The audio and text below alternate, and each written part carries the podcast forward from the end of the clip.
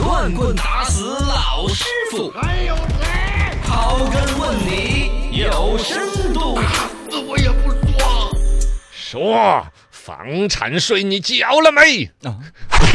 这样子说的有点吓人，吓人 的。就你听说了没？因为我们这儿还没有开始弄嘛。哦对重庆是收了好多年的房产税了，啊上海呢是就刚刚开始试点的。这个事情呢，大家还是比较关注。一个呢，本身收税这个事儿，那就我会不会牵扯到交；二一个，它对房价的一个影响，嗯而且房价又牵扯到对整个房地产的影响，甚至对经济的影响。对，这个房产税这个事情，在上海这儿还是相当高规格的。上海市财政局、税务局和房屋管理局三个部门联合发文，然后开始了这个房产税的一个征收问题，哦哇而且对很多细节做了一些讲解。是我们这个呢，因为节目本身不是一个很专业的财经节目，也嗯看这个文章我也看的不是不老仔细，但把我跟我们可能相关的一些点呢，好奇的点、读得懂的，跟大家一一来分析分析。嗯关于这个房产税这个征收面积这个计算，就是说你住房的面积，你嗯说我自己住的房子还收税，总觉得是吧？对我买这个房子买了之后，感觉每年就是觉得别扭的慌啊，别扭的慌嘎，哎，嗯其实是可以有一个免的一个面积的，每个人有哦好像是六十平方米的一个免交税的一个面积。你如果你的户口，比如说是在上海，啊然后甚至包括说跟你一起住的，比如儿子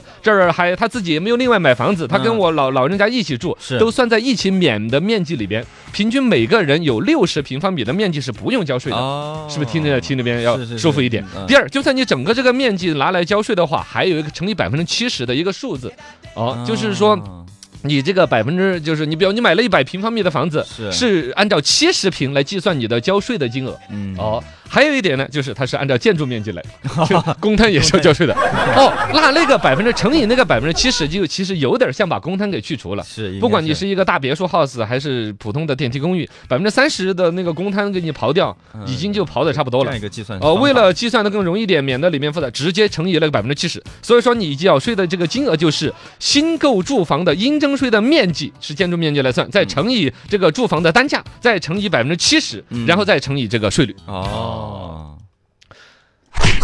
那这个单价怎么说了算？你比如新房子呢，肯定它有一个卖价在那儿啦，对国家报备。那老房子呢，啊买家卖家之间有没有住了那么多年恶意我故意我把这个价格整低一点呢？嗯，也有考虑的。纳税人在申报应税住房交易价格的时候，如果你明显偏低的话，又没有正当的理由来解释为什么这么低，那么这个就说不过来了。由税务机关跟你核定一个基数的价格，然后再乘以百分之七十再来算。哦所以你不要想着说我自己我就觉得便宜，嗯，我就一块钱一瓶，哎，会不 会我呃对啊，呃你按一块钱一块钱一瓶，我一百瓶一百块 钱，你这样子纳税啊，跑不脱的。那跑不脱呃，的，你太低了是不行的。还有一个有有一个正当理由来解释，怎嗯么样一个比如说周围的房子都是两万块钱一平，你这个弄成五千，你怎么个正当解释？怎么解释？我这儿闹鬼，是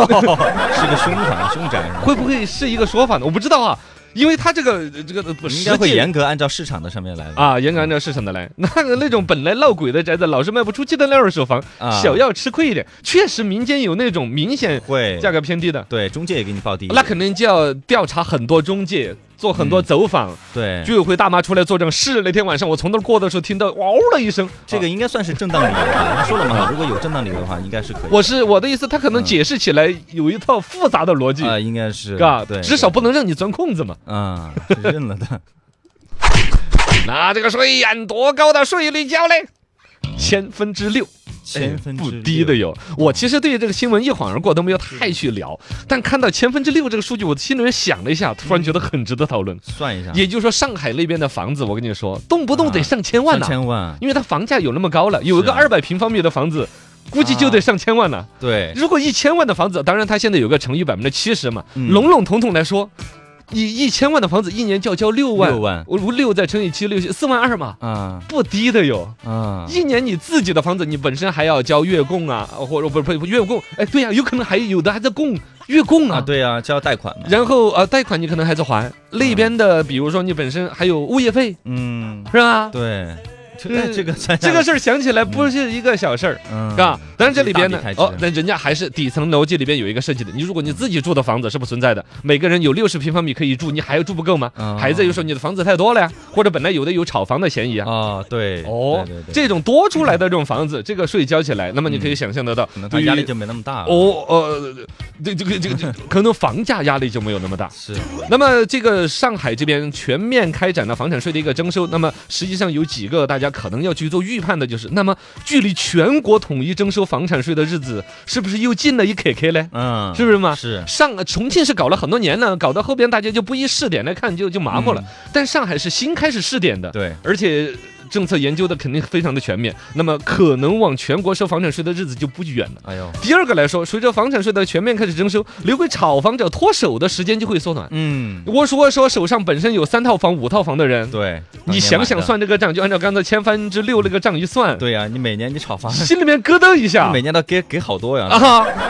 那肯定就能够出就得出，是那么这个买方和卖方的心理就会变化，哎，卖的人房价就就会更受急影于响想卖，对买的人可能就更要稳一下不买，哎，这一来一去，买方市场、卖方市场可能就较量下来了。对第三一个，租赁市场的价格将会呈现一定程度的下降吗？租房子的价格，啊，不知道会不会转嫁到那儿。如果说他本身已经交了，比如说一年六万块钱的房产税了，嗯我把这个房产税要加到房租里边。对，就让你涨租房的人来上去了，嗯享受呢，这是一种可能性。是第二种可能性是因为这个房产税的征收越来越紧迫，可能就会导致很多人想把房子给卖掉，嗯，嘎，那租房的价格还是说不上，对嘎，对，你看是往上涨啊，啊，这这个个逻是这辑样具体看嘛，毕竟嗯还只是上海在试点征收对房产税。对，对 哦，这个就看政策实质落地情况了。做个准备吧。